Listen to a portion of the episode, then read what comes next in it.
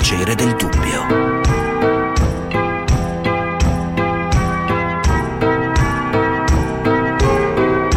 Di Gianluca Nicoletti. Se l'epidemia allenta la presa rispetto alle settimane passate, il numero dei decessi quotidiani non accenna a rallentare, salvo piccole flessioni. Nell'ultimo bollettino ancora 469 vittime in Italia, 16.168 i nuovi contagi, con il tasso di positività che sale al 4,8%. In calo invece i ricoveri negli ospedali e gli ingressi nelle terapie intensive. In questo trimestre arriveranno a livello europeo 50 milioni di dosi in più Pfizer per l'Europa che tradotte per l'Italia vuol dire da aprile questo mese oltre 670 mila dosi, 2 milioni e 150 mila a maggio, oltre 4 milioni a giugno. Finalmente una bella notizia. Così ieri il commissario per l'emergenza figliuolo in visita al nuovo hub vaccinale del Lingotto a Torino.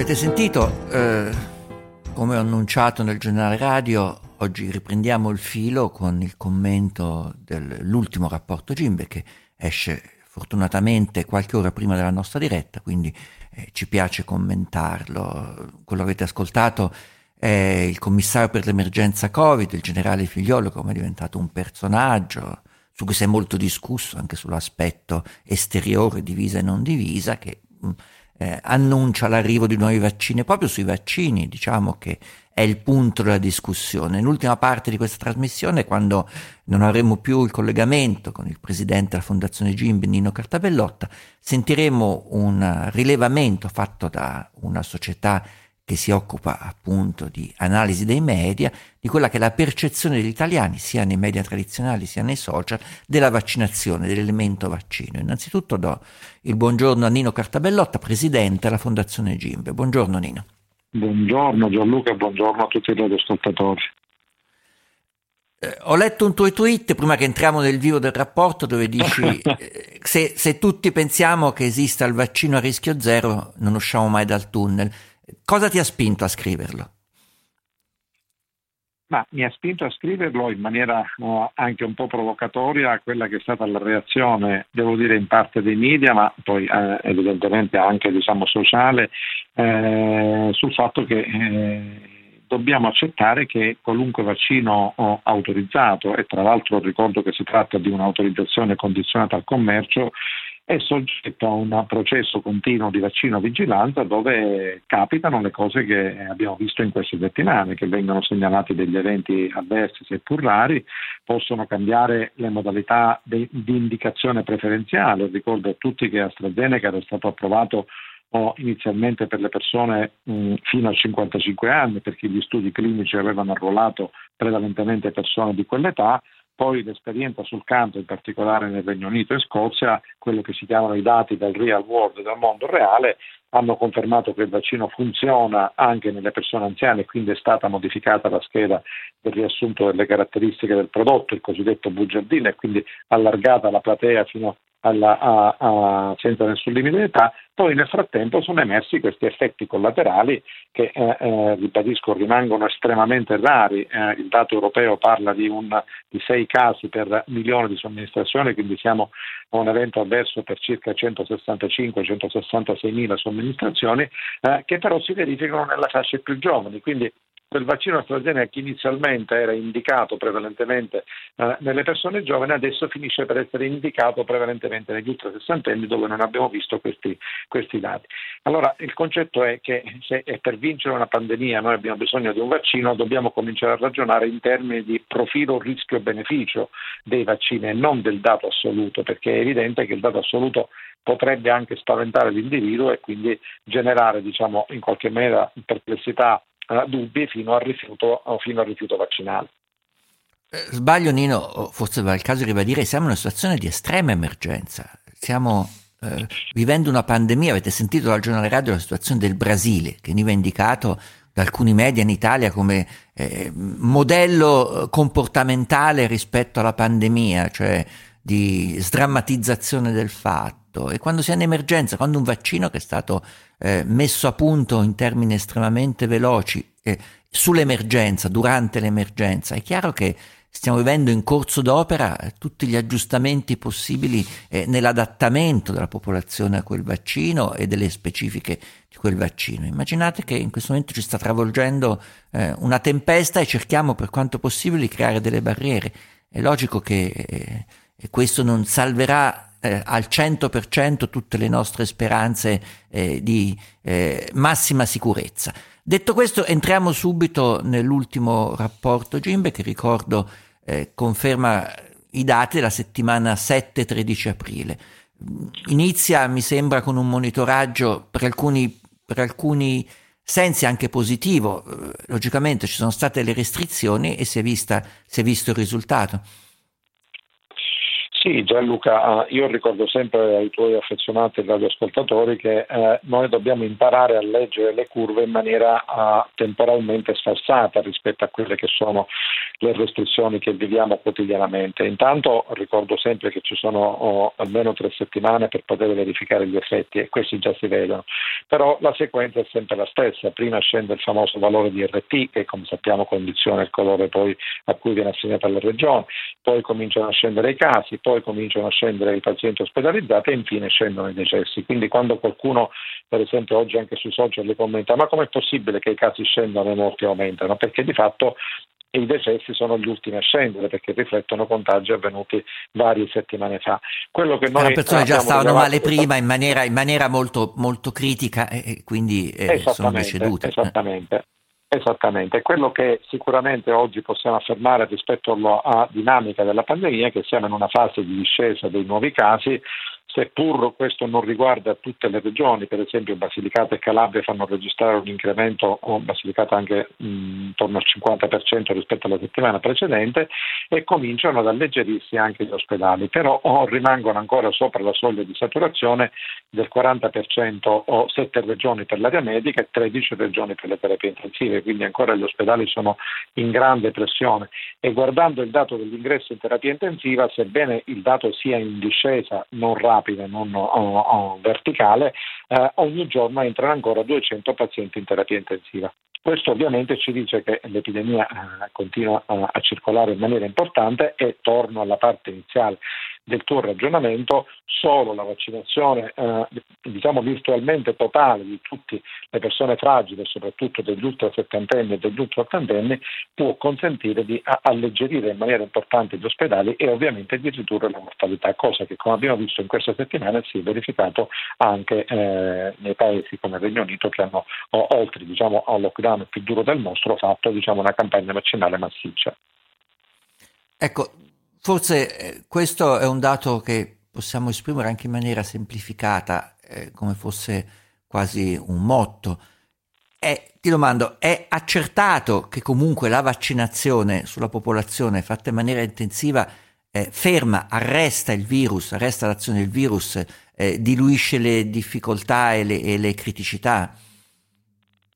Ma guarda, Gianluca, questo è un aspetto che all'inizio oh, io mi sono sempre, voglio dire, attenuto ai risultati della scienza e la ricerca progredisce. Sì, dal punto di vista, quello che, con i dati che abbiamo in questo momento, è chiaro, senza nessuna... I vaccini sappiamo sappiamo che sono stati autorizzati per la uh, prevenzione della malattia, in particolare di quella grave. Adesso gli studi sul campo dimostrano che sia quello americano condotto sui vaccini prevalentemente Pfizer e Moderna, sia quello inglese e eh, scozzese condotto prevalentemente sul vaccino AstraZeneca, che eh, le persone eh, vaccinate hanno una uh, protezione dal contagio di almeno il 90%. Quindi uh, la protezione non è solo sulla malattia ma anche sul contagio e questo lo stiamo vedendo in Italia ancora in un sottogruppo molto piccolo che è quello degli operatori sanitari dove però visto che sono praticamente quasi tutti vaccinati, stiamo vedendo una netta riduzione del contagio rispetto allo stesso periodo in cui invece nella popolazione generale i soggetti contagiati sono aumentati. Quindi il vaccino funziona sia sulla malattia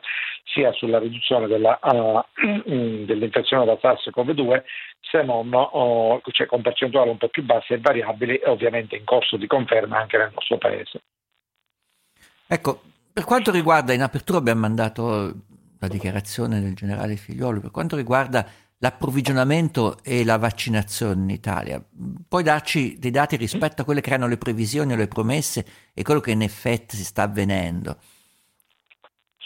Ma guarda, quello che abbiamo visto, diciamo, avendo chiuso già il primo trimestre, eh, da un lato è rispetto alla prima versione del piano vaccinale una decurtazione praticamente di, del 50% dei, del numero dei vaccini che stavano nella prima versione del piano, che ricordo quella presentata dal ministro Speranza in Parlamento all'inizio di dicembre. I 28,3 milioni di dosi alla fine sono diventati consegnati poco più di 14 milioni, quindi eh, è ovvio che eh, rispetto alle aspettative non abbiamo potuto vaccinare meno persone possibili.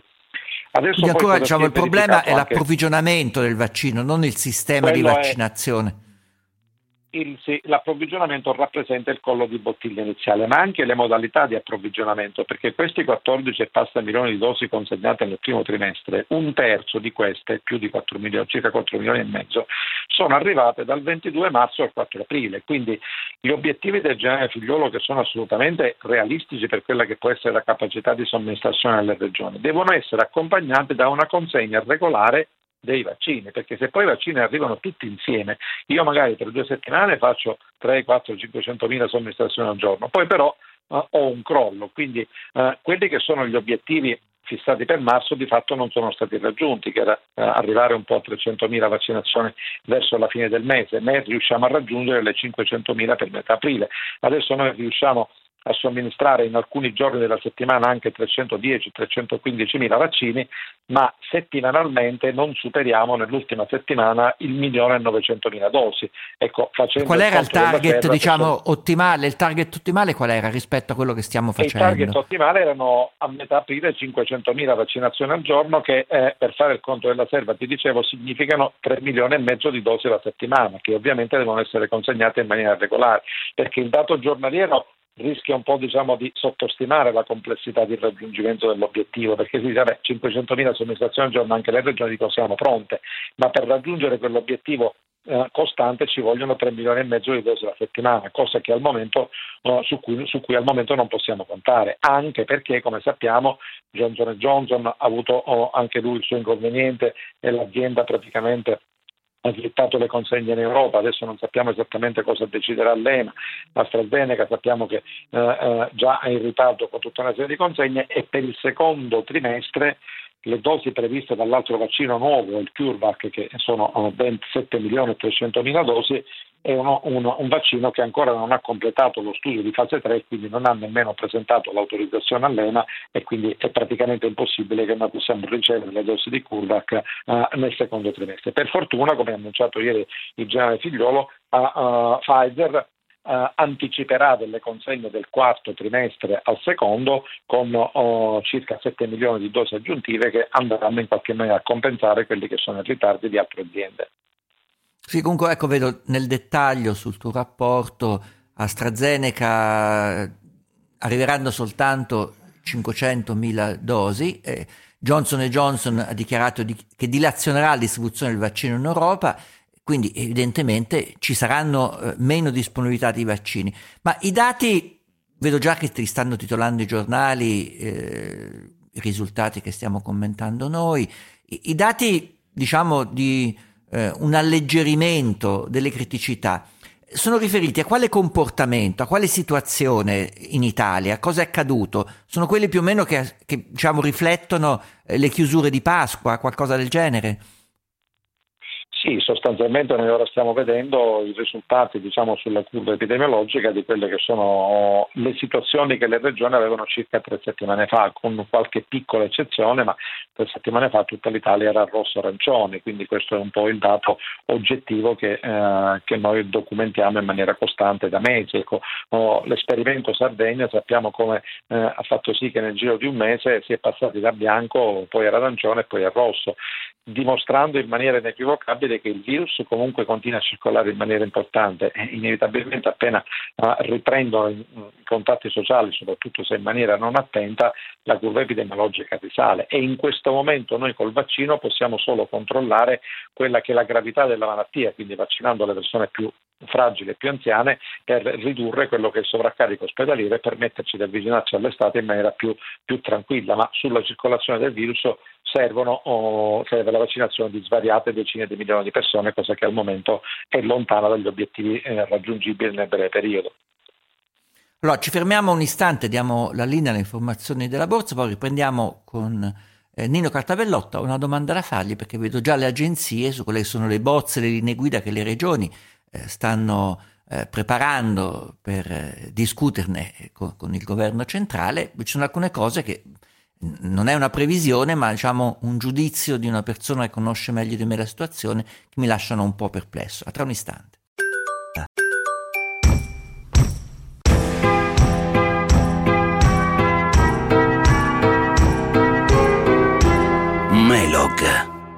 Si riunisce oggi la conferenza Stato-Regioni. Tra le principali richieste in uno scenario da zona gialla, la riapertura immediata dei ristoranti fino a sera, privilegiando i tavoli all'aperto e mantenendo sempre la distanza tra i clienti, un metro fuori, due dentro, e con coprifuoco alle 24 e non più alle 22. Oggetto di studio anche le piscine e le palestre, con allenamenti individuali e distanziamento di due metri in palestra, mentre in piscina si arriva a 10 metri quadrati a disposizione per atleta. Quanto al settore dello spettacolo, che non ha gradito la riapertura dello stadio stadio olimpico per le quattro partite degli europei, cinema e teatri non potranno superare i 200 spettatori in sala. Tutte ipotesi che dipenderanno dall'andamento dei contagi dal 20 al 26 aprile.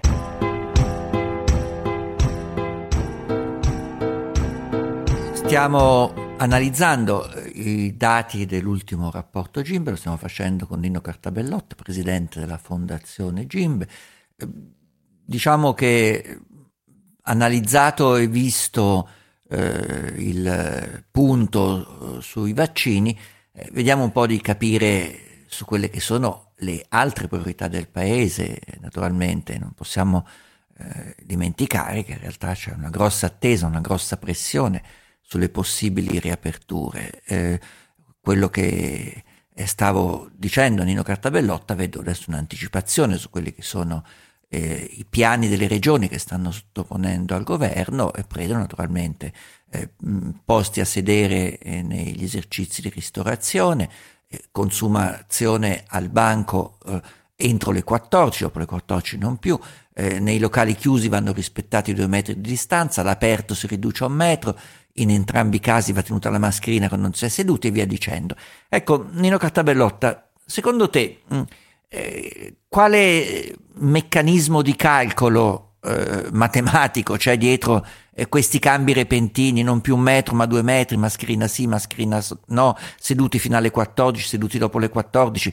È chiaro, e lo dici chiaramente nel tuo rapporto, che eh, c'è un tema da affrontare eh, che è quello delle progressive riaperture, ma c'è anche eh, il tema da affrontare delle possibili risalite poi dei contagi. Eh, è una bilancia difficile da, sulla quale è difficile stabilire il giusto equilibrio, o mi sbaglio?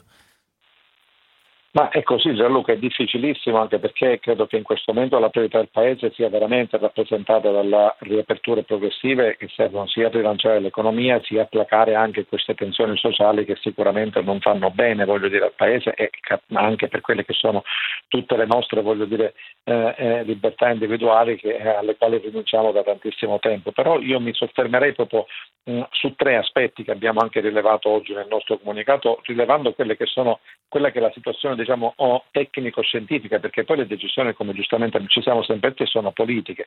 Ecco, la prima cosa è che sicuramente questi effetti eh, dell'Italia rosso-arancione noi li vedremo almeno per, per, le prossime tre settimane. Quindi noi nelle prossime settimane continueremo a vedere scendere i casi eh, e svuotare gli ospedali. È, è ovvio. Quindi arriviamo alla prima settimana di maggio, tutta, cioè la prima settimana di maggio, noi ci risentiremo, maggio, se Dio vuole, la prima settimana di maggio e vedremo quello che è successo. Eh diciamo, noi vedremo scendere tutto, anche, fortunatamente anche i decessi. Poi è chiaro che eh, nel momento in cui torneremo tutto in giallo, dico, ci sarà una risalita della curva epidemica che potrebbe essere eh, modesta perché eh, man mano che ci avviciniamo alla stagione estiva staremo di più fuori, le temperature diciamo, più o, o elevate permetteranno una maggiore evaporazione del, di quell'aerosol che soprattutto negli ambienti chiusi favorisce il contagio e quindi vuol dire questo è un primo dato di fatto. Il secondo dato di fatto quindi, è scusa, il tema politico politico sarà che a giugno si comincerà a dire eh, le cose vanno meglio, quindi perché non riaprire eh, l'accesso ai luoghi di vacanza, non riaprire le spiagge, non riaprire i luoghi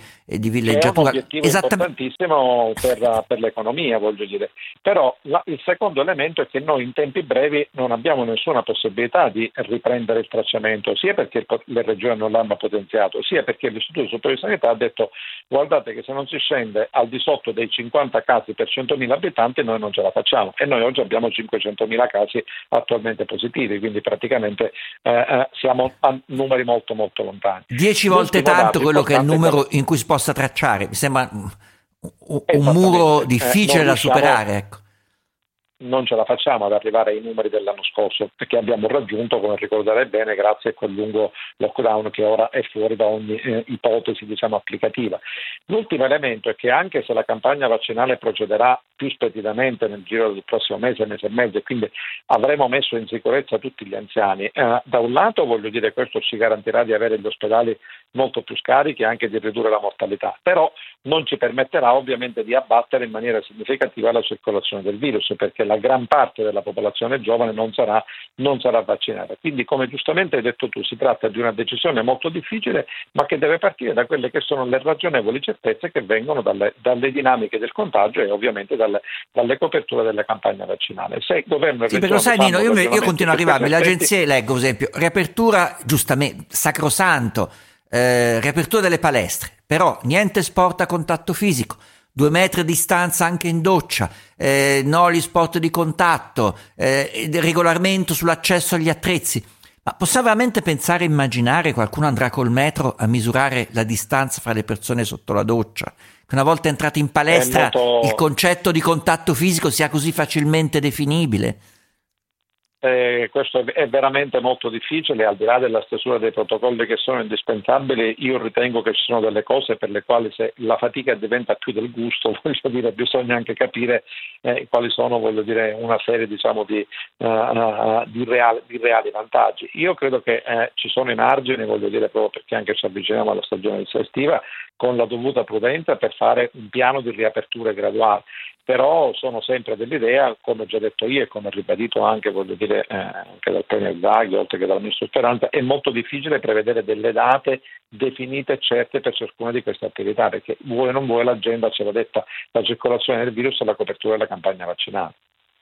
Quindi rimane sempre l'annoso problema che una responsabilità totale su tutto il Paese non può essere presa e ancora una volta è oggetto di negoziazione con le regioni, se no oggi non avremo alcune regioni in cui la situazione è così sbilanciata rispetto ad altre regioni, se le misure sono eh, state è, le stesse per tutto il paese. così eh, ed, ed, è, ed, è, il motivo per cui anche noi questa mattina abbiamo proposto che tra i vari indicatori per le riaperture ci deve essere anche quello che riguarda la copertura vaccinale delle persone fragili, perché è chiaro che a parità di circolazione del virus chi ha vaccinato di più le persone anziane potrà permettersi più riaperture perché ovviamente ha una maggiore fascia di fragili protette questo è un elemento importante che eh, concretizza anche quella che è la performance vaccinale delle, delle diverse regioni. Ci sono alcuni numeri che non è detto tu abbia poi gli elementi per chiarirmeli, però non posso che non dirtelo. Noi ci siamo sentiti, mi sembra, un paio di settimane fa, sembrava... Due settimane fa. Due settimane, sembrava una blasfemia quando abbiamo detto che c'era un milione di persone vaccinate nella categoria altre, altre categorie, cioè i cosiddetti furbetti o che perlomeno non avevano priorità. Questo numero oggi mi sembra cresciuto, raddoppiato in, in, due settimane, oggi si parla già di due milioni, in più si parla di, mi sembra, un milione di ottantenni di cui si è persa traccia. Ma com'è possibile che sia accaduto questo? Ma guarda, noi abbiamo fatto delle analisi un po' più dettagliate e ci siamo resi conto di che cosa? Che la categoria altro oh, contiene eh, una metà delle dosi che è stata somministrata agli over 70, quindi si tratta comunque voglio dire, di una somministrazione in linea con quelle che sono le priorità. Uh, quindi ultra settantenni e anche ultra ottantenni sono 1.680.000 dosi. Poi ce ne sono 1.529.000, quindi più o meno l'altra metà, un po' meno della metà, che è andato tutto a persone under 60, quindi in questo momento si può fare solo una valutazione per fascia d'età, dove però ci possono rientrare anche persone ad elevata fragilità, oltre che i loro caregiver. È evidente però che se nella rendicontazione pubblica non viene costruito un contenitore ad hoc, uh, questo contenitore può ospitare anche dire, soggetti non certo, Abbiamo avuto Abomini noi... che, hanno, che, hanno, vaccinato eh. 20 caregiver per ogni, per ogni persona fragile, eh, chiaramente sì, c'è stato un approfittarsi della situazione. Certo. Può non è un dato che si può analizzare. Noi possiamo sapere che eh, ci sono sicuramente eh, una metà di questo altro riguarda fasce d'età eh, fragili per età, però in tutto il resto ci possono confluire fragili per altre ragioni al di sotto dei 60 anni, ma ci possono confluire anche persone che non hanno diritto. Ribadisco, in assenza di un dato pulito si possono fare diciamo, soltanto delle elucubrazioni più o meno diciamo, ottimistiche, però il dato non è spacchettabile ulteriormente. Sugli anziani non rintracciabili hai una tua ipotesi? Di cui non si sa, non si sa dove siano, non, non, non, non, ci si rende conto come mai manchino l'appello. Possono essere in zone disagiate, in zone particolarmente eh, difficili da raggiungere, non lo so, mi sembrano un po' tanti, mi sembrano. Ma eh, ti devo confessare in, onestà, uh, in tutta onestà che non abbiamo approfondito questo dato, ma lo farò anche su tuo input, perché poi anche eh, le trasmissioni si vedono a queste, voglio dire, a scambiarsi quelle che sono uh, sì, domande e risposte anche per ulteriori Mi rendo conto dai tuoi chiarimenti, anche su quello dei cosiddetti furbetti, molte volte rispetto a un dato che può sembrare clamoroso o eclatante, poi ci si costruisce molto nel trasformarlo in informazione, trasformarlo in un titolo e mi eh, piace sì. ogni volta riportarlo nella realtà co- con chi in realtà poi i dati li analizza per la loro, per la loro eh, essenziale eh, qualità numerica. Mm, questa questione dei furbetti, come vedo, alla fine, anche se il termine è molto brutto, poi non si tratta di furbetti, va anche molto ridimensionato. Diciamo non avete diritto, però... Eh, aventi, molto va molto ridimensionato perché nel, nel, nel necessario giusto momento di scompenso di indicazioni precise che c'è stato e tuttora ci sarà. Va bene, io ringrazio Nino Cartabellotta, lo saluto, eh, al prossimo appuntamento, grazie, grazie di questi chiarimenti. Noi sentiamo per un istante, grazie Nino e il tema è, c'è un'azienda che spesso abbiamo chiamato che si occupa di eh, valutazione della reputazione attraverso l'analisi dei media. Beh, eh, questa indicazione, questa ricerca questa volta è stata fatta proprio sui vaccini. Qual è la reputazione dei vaccini nella percezione, percezione generale eh, dei cittadini italiani? Lo sapremo fra poco.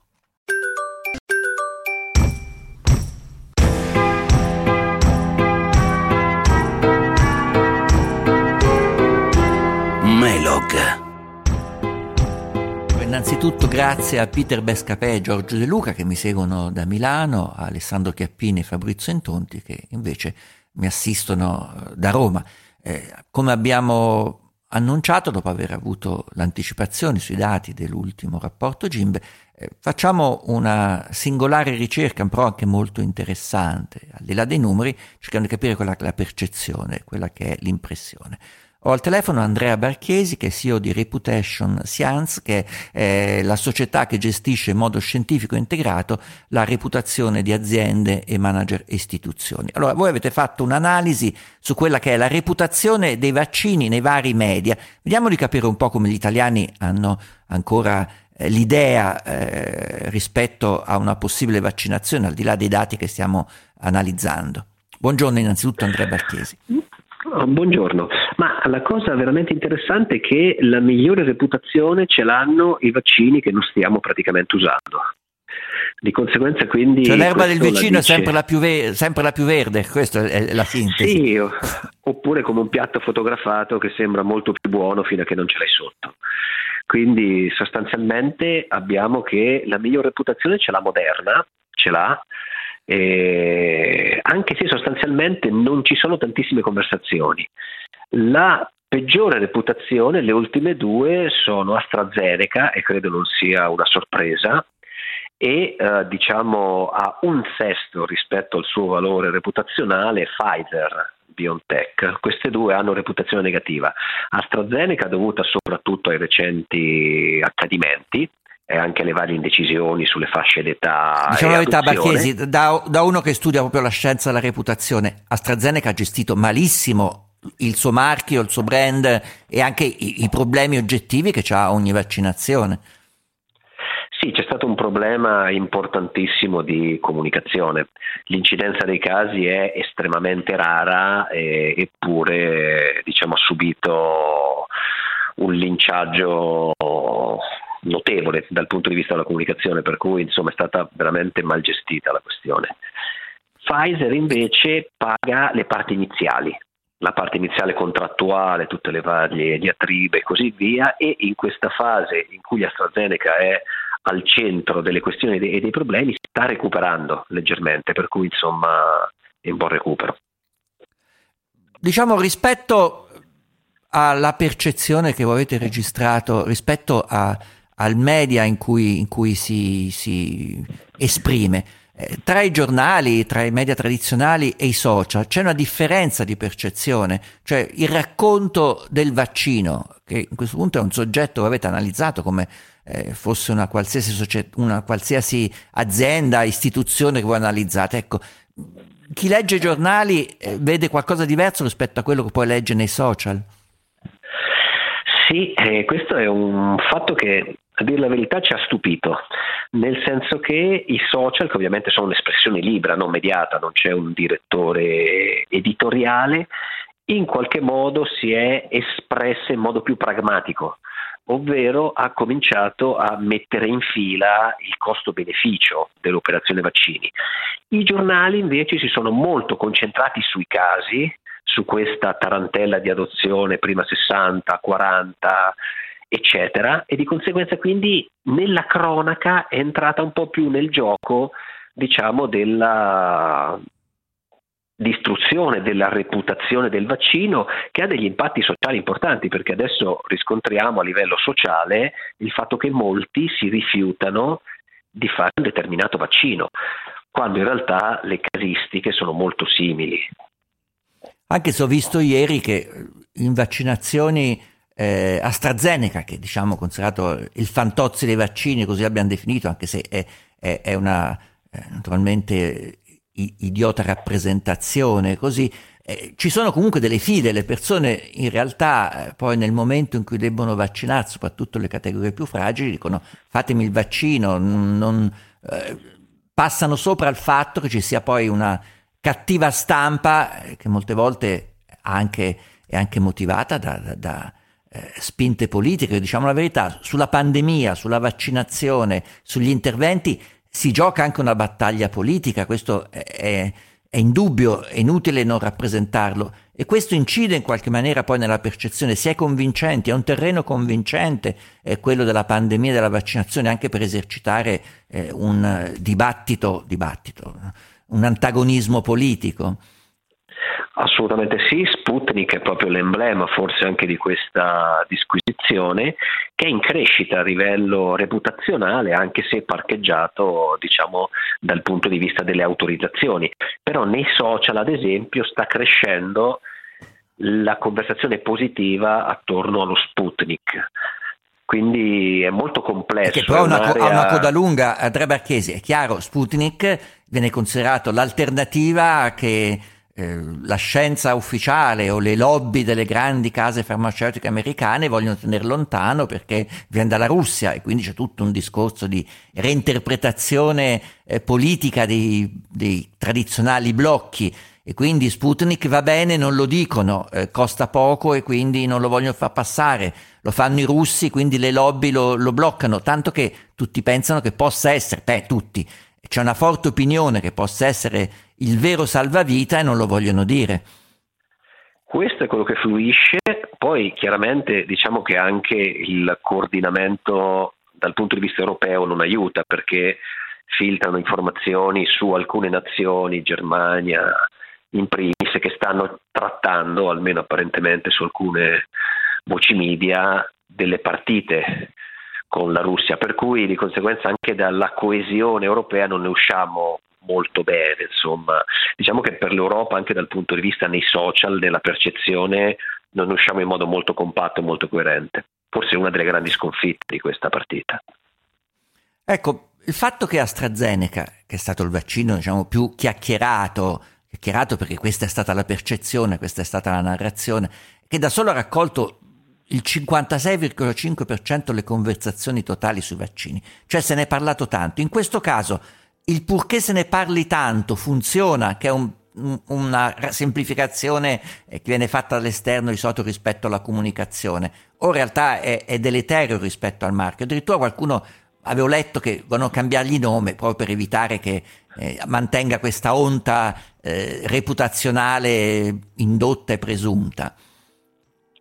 Ma il purché se ne parli funziona solo quando è sconosciuto Di conseguenza quindi in questi casi è stato molto molto lesivo della reputazione, ma è stato molto lesivo anche della casa farmaceutica in generale, che avrà la sua immagine da adesso in poi certo. abbastanza complicata, ma anche per i vaccini in generale, perché dobbiamo ricordare che in questi fattori di percezione tutto viene accomunato in una scatola più grande, cioè quando un vaccino fallisce non fallisce solo il vaccino in sé, ma fallisce anche la classe. La casa vaccini. madre che ci ha dato il vaccino. Allora, grazie Andrea Marchesi, ricordo di Reputation Science, la società che gestisce in modo scientifico la reputazione di aziende, manager e istituzioni. Oggi ci hanno detto qual è la reputazione dei vaccini. Alla prossima.